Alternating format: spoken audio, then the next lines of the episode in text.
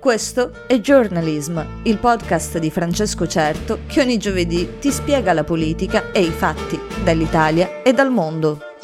I tuoi gelatini preferiti, yeah. La tua nuova pozzina. I tuoi gelatini preferiti. Conoscete il paese di Castelguidone? Probabilmente no. Sorge in provincia di Chieti, in Abruzzo, con una popolazione di 301 abitanti, di cui 278 aventi diritto al voto. Un dato che ci interessa per raccontare la storia della non elezione del sindaco del paesino abruzzese. Lo scorso 12 giugno, infatti, i cittadini di Castelguidone hanno dimostrato che in politica uno non vale l'altro e che non bisogna votare letteralmente il primo che passa un turno di amministrative che sta provando a riscrivere la geografia politica italiana. Il risultato nazionale di Fratelli d'Italia in ascesa, il crollo della Lega che perde credibilità anche a causa di un referendum senza quorum. Era stato Matteo Salvini a proporlo, ma gli italiani hanno deciso che non fosse interessante decidere sulla giustizia.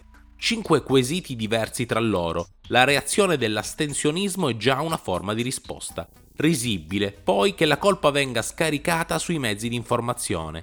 Rei di non aver informato. La politica che fa? Aspetta giornali e tv? Circolo vizioso, perché i media spingono ciò che crea ascolto. Se i politici avessero fatto comunicazione in house a tappeto, tranquilli che i media l'avrebbero rimbalzata. Tornando a Castelguidone, però, la storia è quella di un sindaco non eletto, ma anche di un sindaco che non vuol fare nessuno un solo candidato, tale Guglielmo De Santis. Risultato 0 voti con un totale dei votanti pari a 1. Sì, un solo cittadino di Castelguidone ha votato e si è astenuto. Era andato a votare per il referendum. Per sbaglio aveva accettato le schede per le amministrative, ma ha deciso di lasciarle in bianco. Direte, ma De Santis non si è nemmeno votato da solo? Non avrebbe potuto, in quanto residente a Gallipoli, in Puglia. Ecco che la storia prende forma. De Santis era candidato di Rinascita Italia, un insieme di piccoli movimenti politici di destra che a volte presenta i propri candidati alle elezioni in comuni con meno di mille abitanti. Una strategia per far girare il nome, nessuna pretesa di essere eletti, visto che i candidati sono quasi sempre di altre zone di Italia. Come in questo caso, con De Santis e gli otto della sua lista tutti cittadini pugliesi, ma come dice lo stesso De Santis, amanti dell'Abruzzo. Il buon De Santis a Castelguidone non ha preso nemmeno un voto, anche perché non lo conosce nessuno. C'è stato una sola volta, come racconta, e ci è andato in forma anonima, solo per vedere il paesino. La storia sarebbe ridicola se non fosse drammaticamente grottesca. In una elezione con un solo candidato è obbligatorio ottenere il quorum del 40% per validare le stesse, ma lui non ha fatto neanche campagna elettorale, era solo candidato.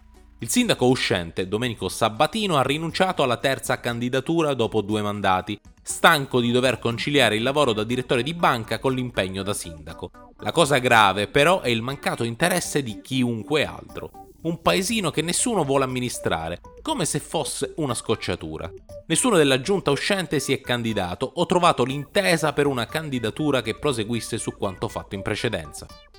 Il paesino di Castelguidone verrà commissariato e diventa lecita la riflessione che indica come i suoi cittadini abbiano preferito un commissario scelto da altri a un personaggio totalmente sconosciuto. Non è vero che uno vale uno, che uno vale l'altro e che, tutto sommato, sono tutti uguali.